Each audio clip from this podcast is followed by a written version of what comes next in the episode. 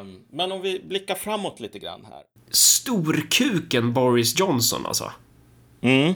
Det var väl hans egna parti som svek honom när de skulle driva igenom Brexit, typ. Ledamöter från hans egna parti. De som Mm. bröt sig ur och sen bildade ett eget parti, eller, eller blev de uteslutna? De blev uteslutna. Alltså det, Ja. det var ju ledarskapsstrider här kring... Ganska många Tories tyckte ju inte alls om eh, Brexit överhuvudtaget. Nej. Um, och Cameron som startade den här omröstningen gjorde ju det bara för att kunna Kväsa det där, typ. Ja, alltså det- för att kunna kväsa Brexit-förespråkare i sitt eget parti. För det fanns en del sådana. Han tänkte Mm. Det vill säga att 2016 då, när det var... Eller var det 2015? det 2016 var 2016 som omröstningen var.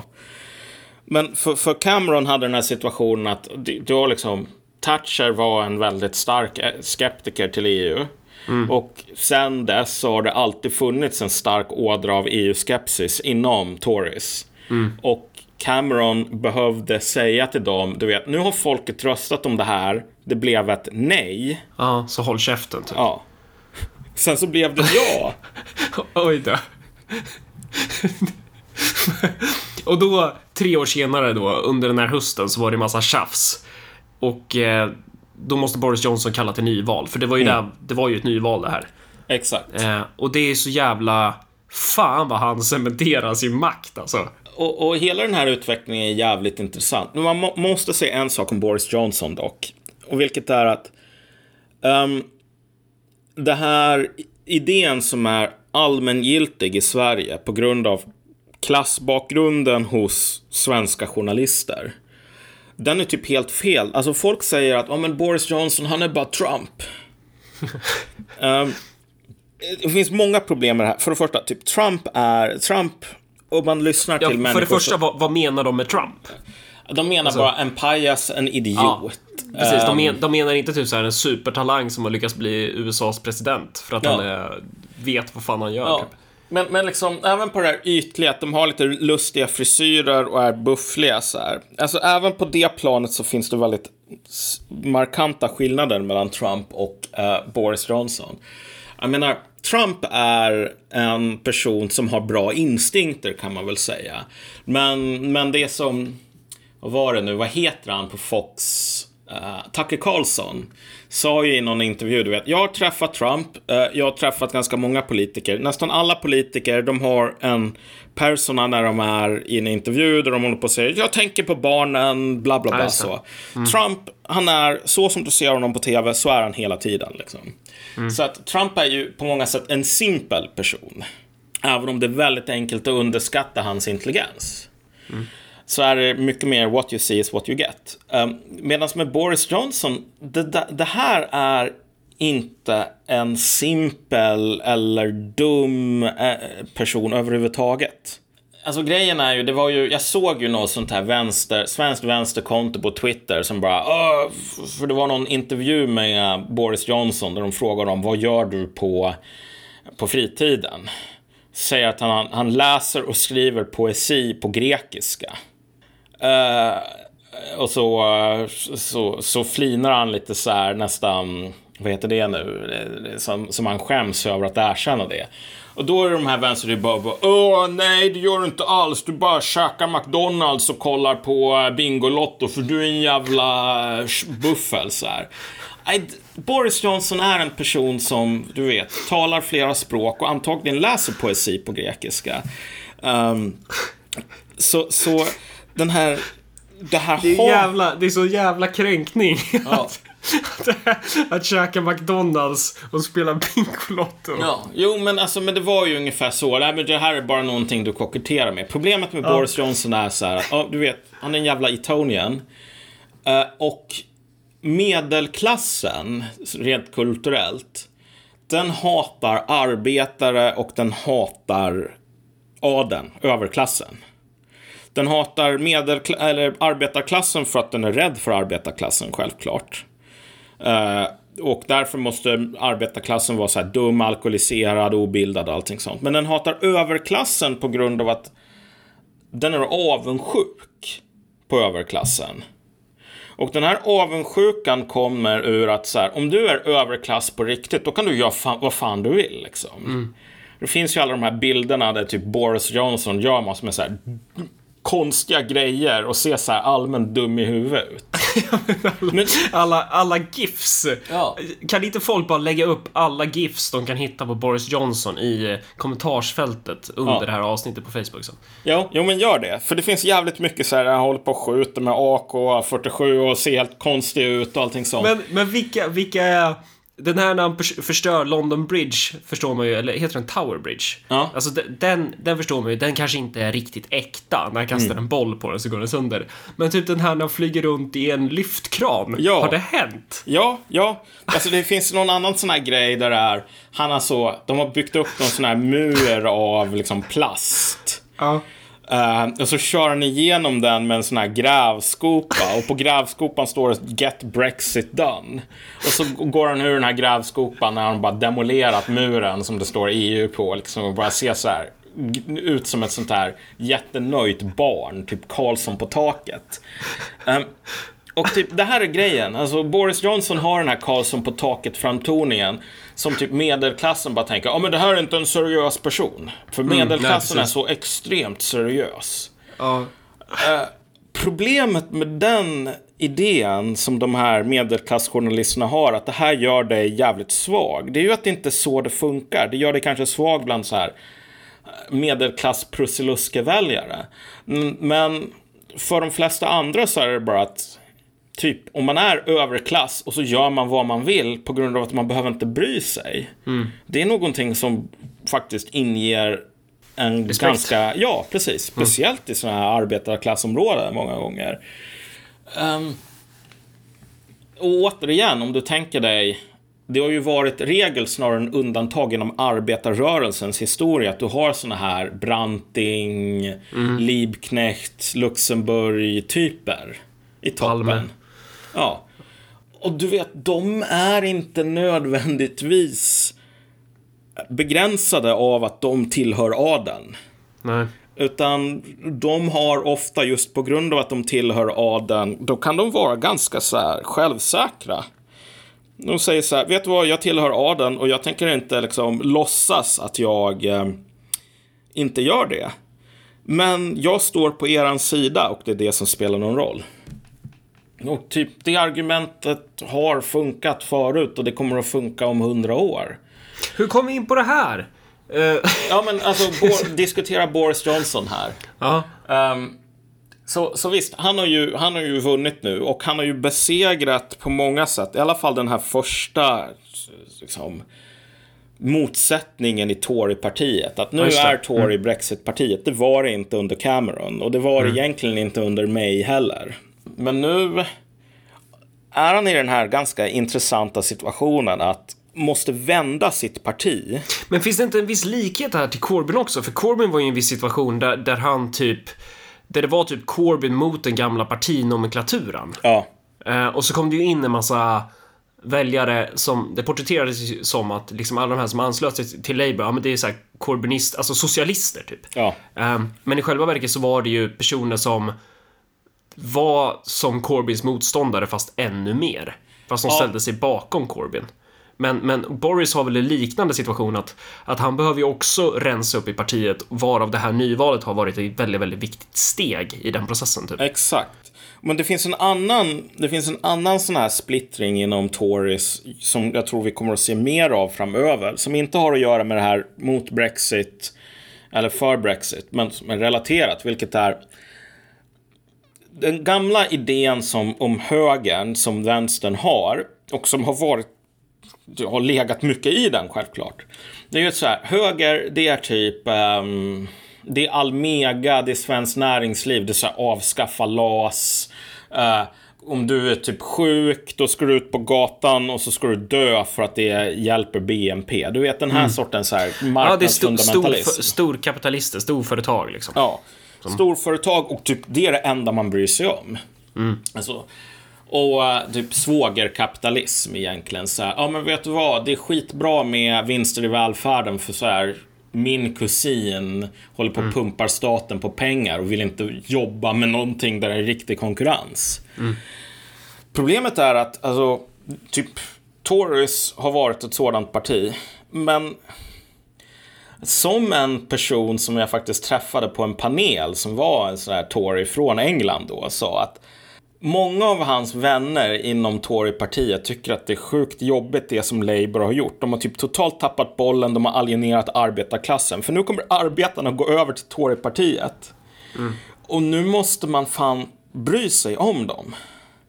Vilket är, alltså man vill inte ändra på sig. Om Tories hade varit partiet för de stora bankerna och ingen annan. Och Labour hade varit partiet för så medelklass och arbetare. Mm om man kunde fortsätta med det och bara turas om att hålla makten, då skulle nog de flesta ha valt det. Men nu, nu har man den här jävla pucken som man måste spela. Och det är en av de sakerna som verkligen har varit en taktisk miss hos vänstern. Har ju varit att prata om att du vet, okej, okay, om konservativa vinner, då kommer det att bli så här mardröms austerity, så här besparingar, nedskärningspolitik från helvetet. Mm. Uh, din faster kommer att dö. Uh, din farsa kommer att dö. Du kommer att dö. Dina barn som inte ens är födda än kommer att dö på grund av att de skär ner på NHS. Mm. Och så här. Det här är raka motsatsen till den riktning som Boris Johnson verkar vilja gå. Och det, det vet vi ju inte helt än. Dock. Nej, det vet men vi inte. Det finns ju vissa indicier. Du, du sa att han hade förbjudit typ partimedlemmar att dra till Davos, eller vad ja. var det? Det, det? det är liksom en intern policy nu. Som, man ska inte dra till Davos. Varför inte då? På grund av att så här, vi representerar hela folket nu, inte bara de rika. Mm. Och då var det ju, då så, det var så roligt att se så här vissa Tories i, för typ, någon, post, någon Tory postade det där på Twitter som jag såg, någon sån här jävla member of parliament. Och så var det typ hälften var bara det här är helt jävla idiotiskt, du vet nu är det investeringar som gäller, vi måste förbättra ekonomin och typ varför hatet, det här är rasism mot rika.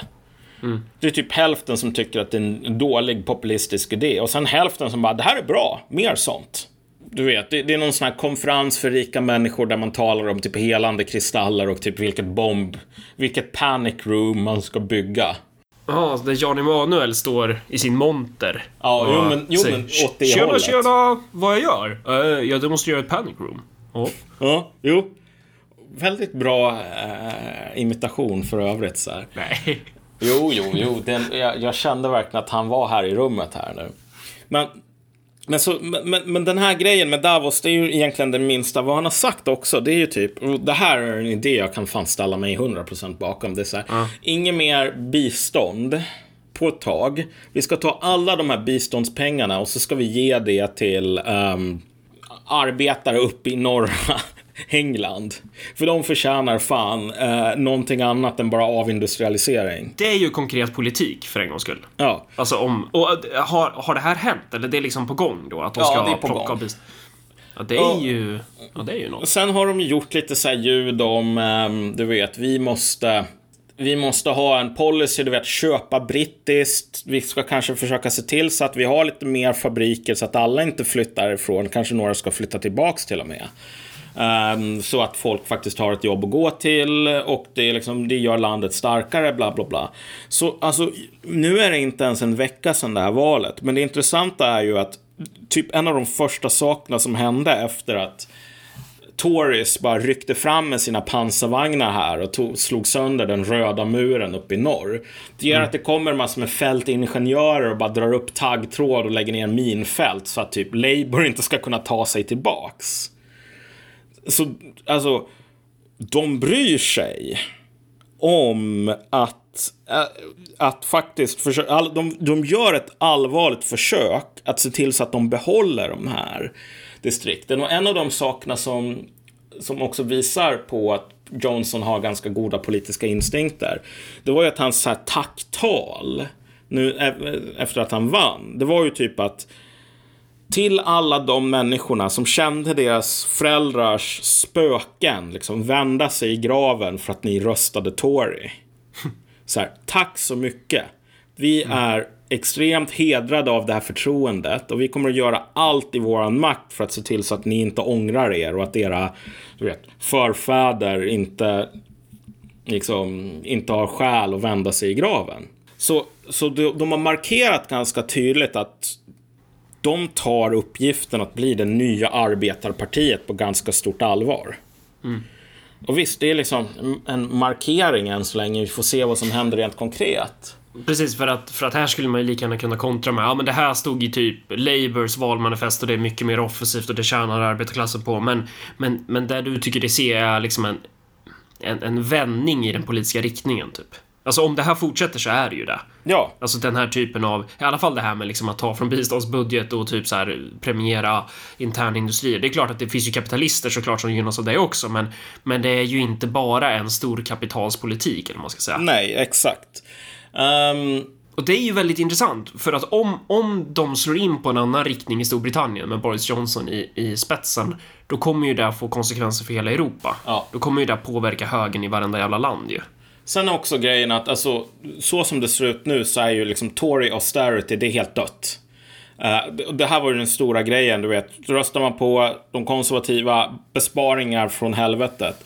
Tories har ju gått ut och sagt nu att nej, vi kommer att satsa mycket mer pengar. Och de säger också, till skillnad från sossar i Sverige, var de här pengarna kommer att tas ifrån. Pengarna kommer att tas ifrån, ja, förutom det här biståndet som man slaktar, vilket man för övrigt, man borde skära ner på det allvarligt i Sverige. Du vet, i Sverige fan, lägger man... Är det 40 miljarder eller vad ger vi? Alltså Sverige har legat konstant på typ 1,5 procent av BNP tror jag i, i, i bistånd. Den rekommenderande nivån från FN som bara okej, okay, du kom upp hit så har du gjort ditt jobb. Det är 0,7. Så Sverige har varit så här bäst i klassen, dubbelt så bra som man borde vara i väldigt lång tid. Och det jag känner rent konkret, vad fan, skär ner det till 0,6, 0,5 någonting. Vi har varit bäst i klassen så länge så att nu är det kanske dags bara ta en procent av BNP och ge det direkt till pensionärerna. Kan någon bara gå in i den här Wikipedia-artikeln om svenskt bistånd och skriva hur mycket pengar vi ger i bistånd? Det står här under 2007 gav Sverige cirka 30 miljarder kronor i bistånd. Mm. Ja, men det var ju för fan 12 år sedan. Ja, Pissida. Jag, var, jag, jag har inte de sakerna framför mig men nu. Det är, jäv, men det är jag, jävla massa pengar ja. i alla fall. Det är... Jag skrev Fan, ju... Alltså 30 kolla. miljarder! Det är ju helt vansinnigt mycket pengar. Ja.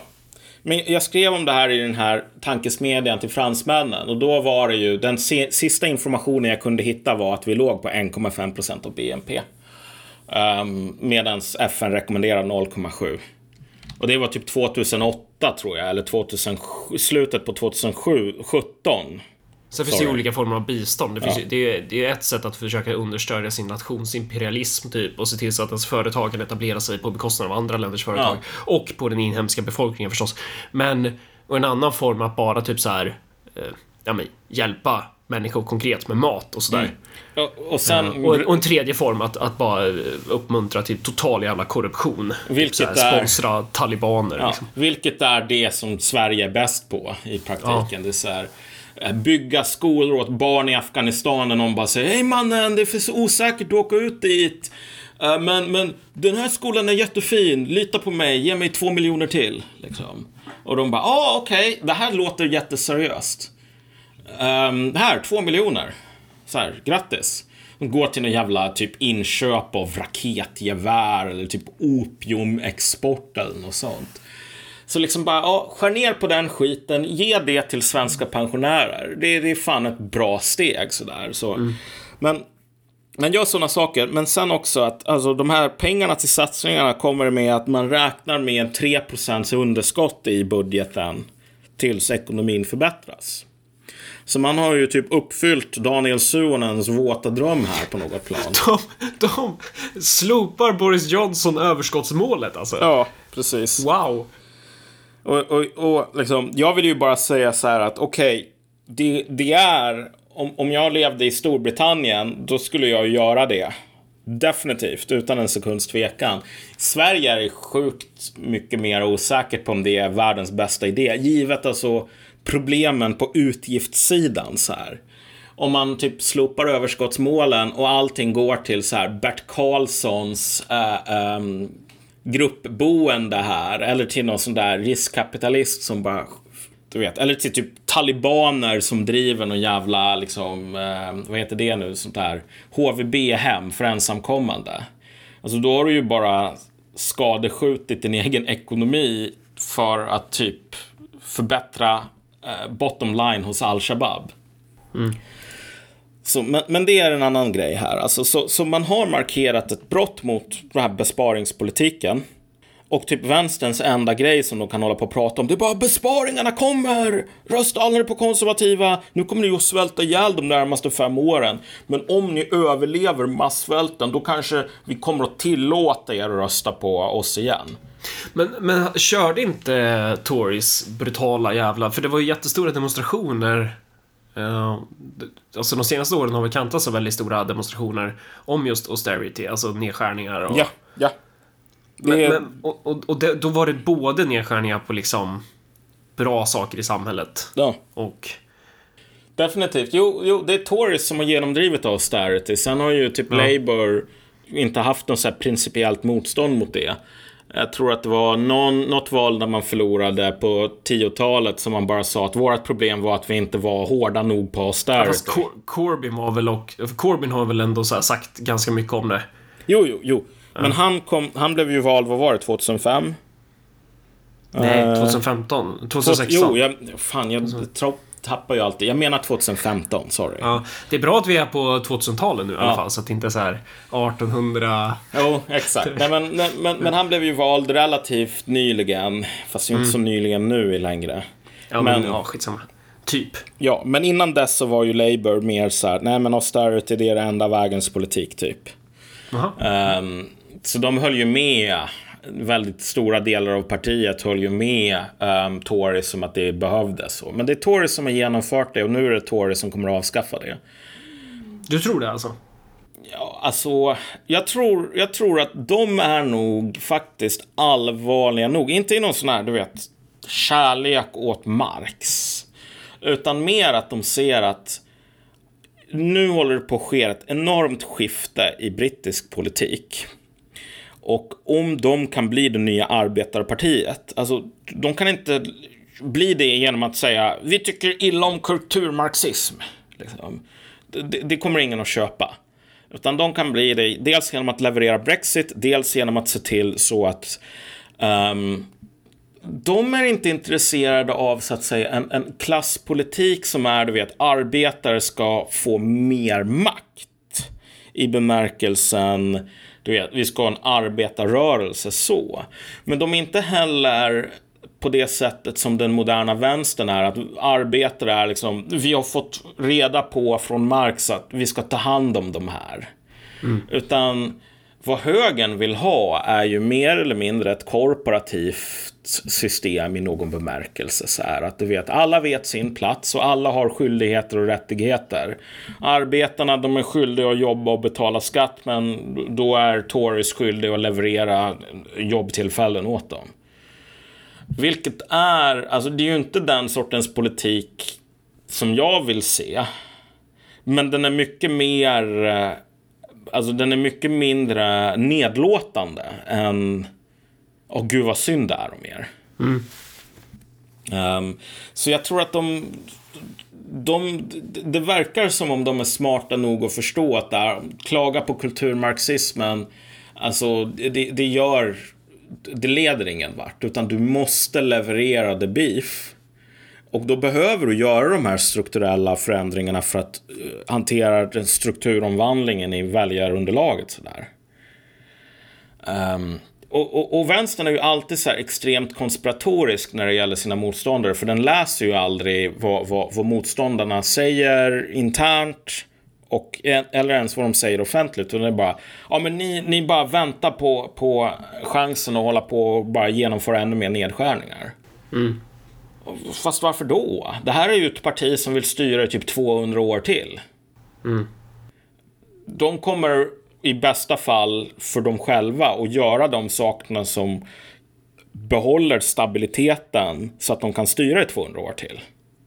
De ändrar på det som behövs och så ändrar de inte på någon, någonting mer. Då kommer det ju bli ett jävla Brexit nu, på ja. riktigt. Eller finns det någon chans att man bara så här, för pissar man på den nu, då blir det väl, då måste det ju bli kaos typ. Ja. Det, det, det, finns ju ingen chans i helvetet att de kommer dra sig ur det där typ. Ja, alltså det var ju den här kampanjen People's Vote, att man skulle ha en tydlig omröstning, men den är ju typ död nu. Sen Liberaldemokraterna körde väl på spåret att, att man skulle ogiltigförklara. Ja. Eh, för, ja. ja, det... Alltså, men, men vad vi kommer att se nu tror jag är en höger som blir mycket mer på engelska är ordet majoritarian, alltså att man är...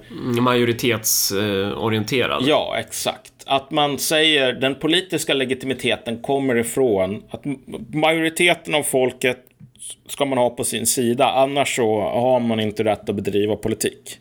Mm. Um, och då lär ju vänstern gå åt motsatt håll då? Exakt. Och det är någonting som vi redan såg, som vi har sett en ganska lång tid, men som jag tycker har hoppat in i overdrive.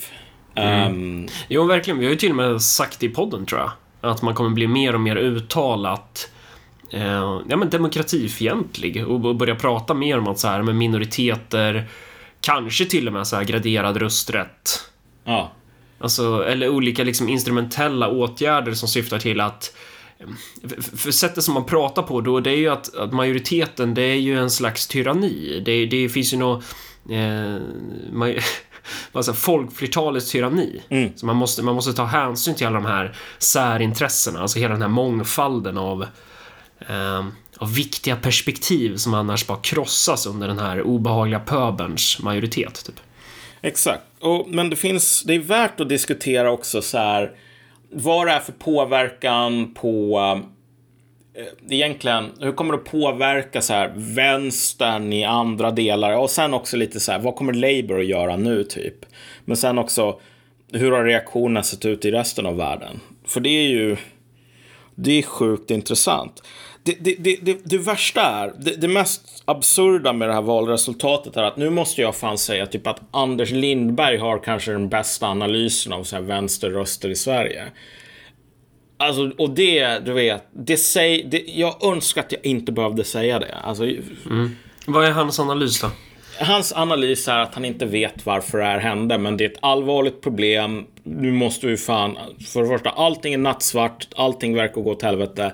Men i slutändan, det var Labour som övergav arbetarna. Det finns ingen poäng med att hålla på och låtsas som att det var arbetarnas fel. Arbetarna övergav Labour, att de var otacksamma. Utan nu måste man sätta sig ner och fundera på hur fan det kunde gå. Att ett arbetarparti, att arbetarna kände det här är inte vårt. Och det roliga är ju så här att, alltså återigen, jag, jag sitter och berömmer Lindberg, men, men det här är du vet, om man var en marxist-allardist så skulle han ju kunna sitta som du och jag och säga vi vet, vi vet varför det här hände. Liksom. Vi behöver inte säga att det är ett stort mysterium. Men hos stora delar av vänstern så är det bara att man har den här färdigpaketerade förklaringen som är, ja men du vet, media eller uh, arbetare är bara så dumma i huvudet. Mm. De är lurade. Ja.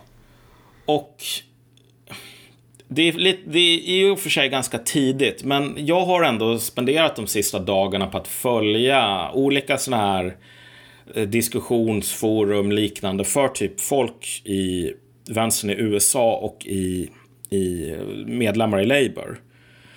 Och mer än hälften uttrycker ju någon form av förakt mot väljarna. Typ. De här väljarna är dumma i huvudet vi kan inte ha ett system som bygger på att blidka dem därför att de är, de är helt oresonliga. Det där kommer ju gå att kombinera jättebra med eh, alltså hela den här klimateskatologin ja. också. Ja. Så här, vi måste, alltså bara Miljöpartiet håller ju på nu och skriker om, och Vänsterpartiet också ska man komma ihåg, och skriker om i Örebro kommunfullmäktige att vi ska utropa klimatnödläge. Mm. Och det är då alltså då ett tillstånd som man utropa för att man ska kunna göra citat extra radikala åtgärder. Att mm. man då legit, alltså, man legitimerar sin politik utifrån att det är nödläge. Och de, alltså, när de är uppe och argumenterar för det här så pratar de om att vi måste skicka en tydlig signal till folket, till väljarna, om hur viktigt det här är. Och det, alltså den, den typen av grejer kommer komma mer och mer och det kommer bli mer och mer klassmedvetet och klassmilitant. Mm. Eller man ska säga. Att, att det kommer, de kommer bli mer och mer offensiva på den fronten tror jag. Ja. Um, att det blir verkligen någon sån här minoritetsorienterad strömning som är medveten om att den är det. Um, och ja, alltså det, det är inte SD man ska vara rädd för om man är rädd för diktatur. Nej, exakt. SD, SD har allting att vinna och ingenting att förlora på att vara vurmande här. Därför att det är ett parti som med ganska goda skäl hoppas ha majoriteten med sig. Um, de känner segervittring här medan man på andra sidan känner hur döden flämtar en i nacken här. Men den intressanta grejen är ju att alltså, implikationen av det här valet var ju, var ju enorma. Jag skulle gå så långt att säga att den 12 december 2019, det var då som vänstern dog. I bemärkelsen att den varelse som lite grann som en sån här eremitkräfta som måste hitta ett nytt skal hela tiden när den växer. Mm. Producerar ju ingenting själv och har en väldigt svag underdel sådär. Så måste hitta skal som någon har bara slängt bort. Um, den här eremitkräftevänstern med sin strategi att hitta ja, men en arbetarrörelse, den tar vi. Och föra en politik som gagnade den själv och dess egna kulturella ekonomiska ambitioner på bekostnad av de arbetarna som man slogs för. Det är liksom, den, den har, nu är den död. Um, det finns Sanders kvar och Sanders har mer eller mindre samma problem som Corbyn. Dels att han är jävligt gammal, men dels också så här att även om man skulle kunna klara um, ta sig igenom nomineringsprocessen i Demokraterna, vilket jag inte tror kommer att hända. Um, och klarar sen att inte få en, en hjärtattack till. Han hade ju en ganska nyligen. Jaha du. Mm. Um, så hans hälsa är ju inte den bästa. Nej. Men även om han skulle klara de sakerna, så det stora problemet som han har är ju att hela hans stab består ju av de här medelklasstyperna. Det är inte så som man har åkt runt i typ Pennsylvania eller typ Youngstown eller Kansas och bara har vi några bra så här, människor som är respekterade av sina, liksom, i sitt community och som är riktiga hard hats. Typ tråkiga, du vet, arbetarklassmänniskor som kan säga ungefär hur djungeltrumman går i de här områdena. Utan det är ju bara sådana här yngre förmågor från kusterna.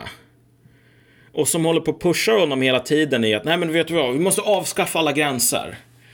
Um, vi måste eh, typ deklarera ett liksom, nödläge på grund av att transsexuella personer typ mördas i, i det är en epidemi av mord mot transsexuella, vilket typ om man kollar på statistiken inte ens är sant.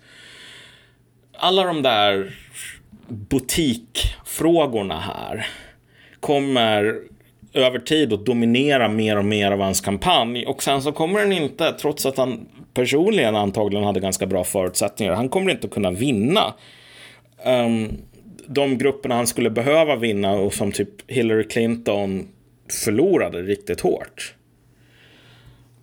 Um, så, men förutom Sanders. Alltså det finns, det finns inga andra, om du kommer ihåg den gamla goda tiden när du och jag var med i Ung Vänster. Det fanns Syriza på demos. Ehm, typ man snackade lite grann om Dilinke. Um, ehm, man pratade ju lite grann om Mélenchon också. Lite, mm. Ett par år senare i och för sig. Och Nej, det var ju 2012 var väl han. Ja. Var väl han dök upp då, tror jag. Mélenchon står och stampar. Syriza finns inte längre i praktiken. De är liksom totalt irrelevanta. De har syrisifierats. Efter att... Men då styr inte de Grekland? Nej, de förlorade valet. Jaha. Alltså, de människorna som Syriza äh, kastade ut mm. med sitt stora folkliga mandat, de vann valet, kastade ut Syriza. Um, därför att folk var så besvikna på Syriza så att de tänkte att nej men till och med den här jävla korrupta högen är bättre än de här jävla lallarna. Så uh, it's over. Det är slut. Och typ på demos. De är i koalition med ja, men typ motsvarigheten till sossarna. Men de är ganska körda också. Alltså. Die Linke, där har ju den här Wagenknecht-fraktionen typ förlorat mot samma sorts människor som körde eh, Labour till sitt värsta valresultat på nästan hundra år. Mm. Så det finns inte mycket att hoppas på där. Uh, och sen så växer AFD så himla snabbt så att alltså, um, det är inte det Linke som kommer att styra diskussionen. Men då är alltså läget är ju perfekt. Ja. Alltså, det, är det, det är ju det som är grejen. De här måste ju, de måste ju dö. De måste ju utrotas Ja. liksom. De, de här halv alltså, skräpalternativen. För om man tittar på Corbyn, alltså det, det är ju vad som händer när man har de här med sig. Ja. Bara här, här kommer jag med min armé av cancerdrabbade eremitkräftor, typ. Ja, exakt. Jag var ju fan orolig för att Corbyn kanske inte skulle förlora det här valet. Nu var det ju väldigt tydligt att han inte skulle vinna någon majoritet eller någonting. Men alltså i värsta fall så skulle det ju kunna hända så att han får... Du vet, det här är ju, det här är ju så jävla tragiskt. Men vad folk satt och runkade om, dessa vänstersocialister. Det var alltså att Corbyn skulle kunna starta typ januariöverenskommelsen 2.0. Nej men, på fullaste allvar. 2019 så satt folk och bara fy fan vad jävla nice det skulle vara för arbetarna om vi kunde få en ny januariöverenskommelse. Ja, Du vet, Libdems har ju typ Annie Lööf. Jag tror hon till och med är en typ ginger. Eh, och som heter Joe Swinson. Och, och, jag ska googla på henne. Joe Swinson.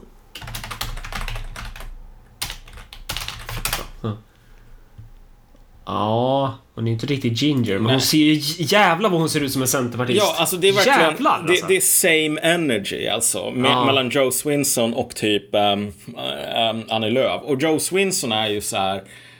Hennes, de- deras valbudskap var så här. Joe Swinson kan bli president typ. Eller bli prime minister.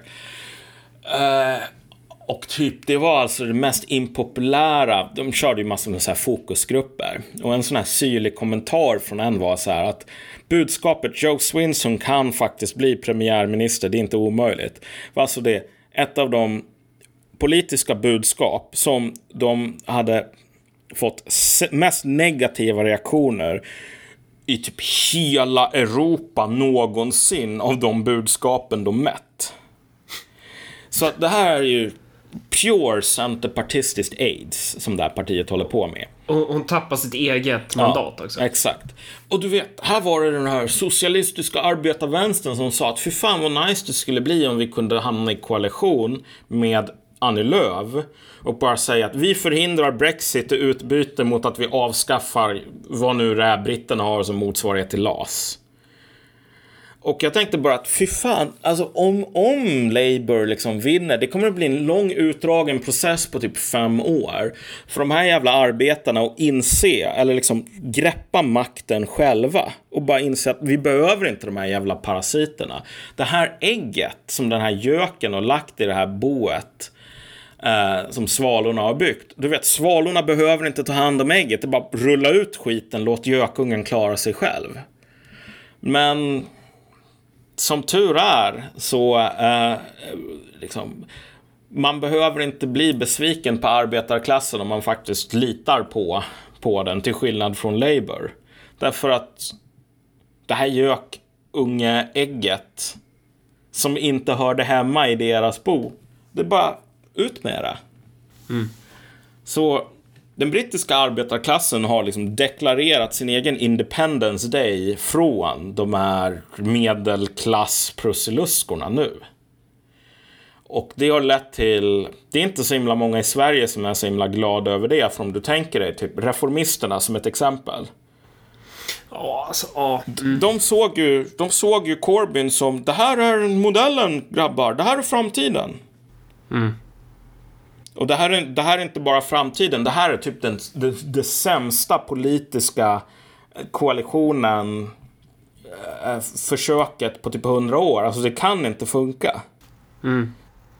Men det ska ju bli, det ska bli väldigt intressant att se alltså, hur de kommer göra med själva EU-trädet. Mm. Det kommer ju vara en superintressant process att följa hur, hur fan de gör rent praktiskt, Mm. typ.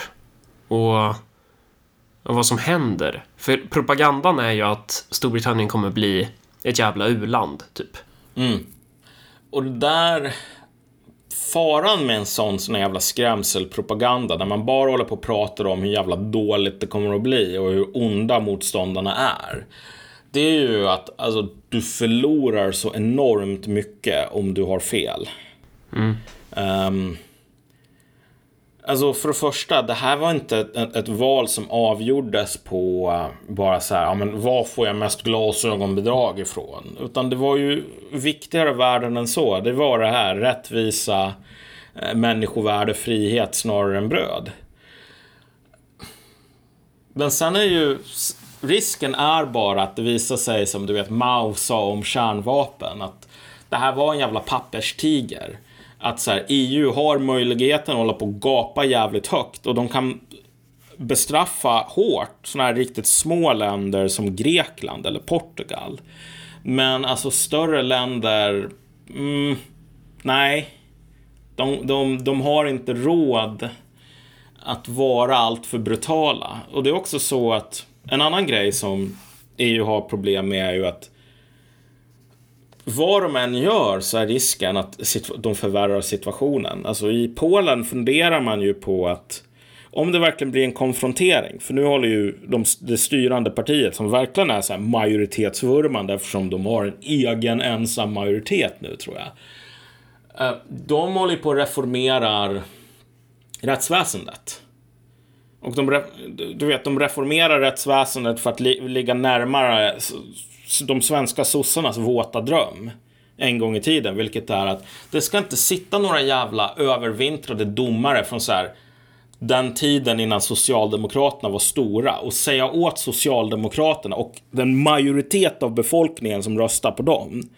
Så här får man inte göra, det går emot lagen. Ja, men då ändrar vi lagen. Nej, det får man inte, för vi tycker inte om det. Mm. Du vet, Storbritannien, apropå en uh, Labour kommer att gå i en anti-majoritetsriktning. Storbritannien har ju den här juridiska traditionen som är typ common law, vilket är, man behöver inte skriva ner lagarna, för det som man har gjort väldigt länge, det är typ den accepterade lagen. Um, så, så, så, det, det är ju den, den ena av de här två stora rättstraditionerna, som det andra är det här Roman Code-systemet typ. Och så common law har ju normalt sett uppfattats som liksom, lösare i konturerna men mer anpassat till hur människan verkligen är. Du vet, mer följsamt, mindre så dogmatiskt. Mm. Storbritannien har alltså sedan typ 2008 eller någonting, alltså en, en, en, en sån här konstitutionsdomstol. Alltså en domstol som kan säga att nej, ni får inte genomföra den här lagen för den strider mot alla människors lika värde. Okej, okay, men du vet, vem röstar vi på för att ändra på vad vi får göra? Nej, ingen alls. Mm. Man ska Nej. inte ändra på sådana saker.